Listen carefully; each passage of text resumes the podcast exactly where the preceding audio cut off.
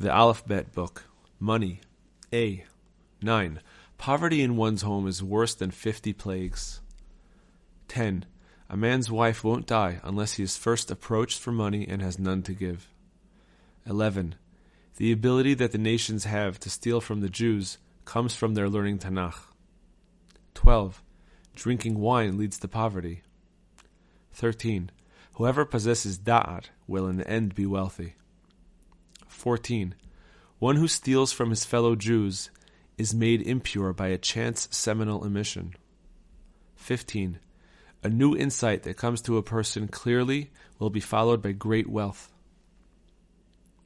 16. As soon as the money of a Jew falls into the hands of a Gentile, it is instantly purged of the special quality it acquires from Jewish ownership. 17. A person whose children are starving is spared from death by fire, one of the four judicial forms of capital punishment. 18. Whoever transgresses a rabbinical enactment becomes poor.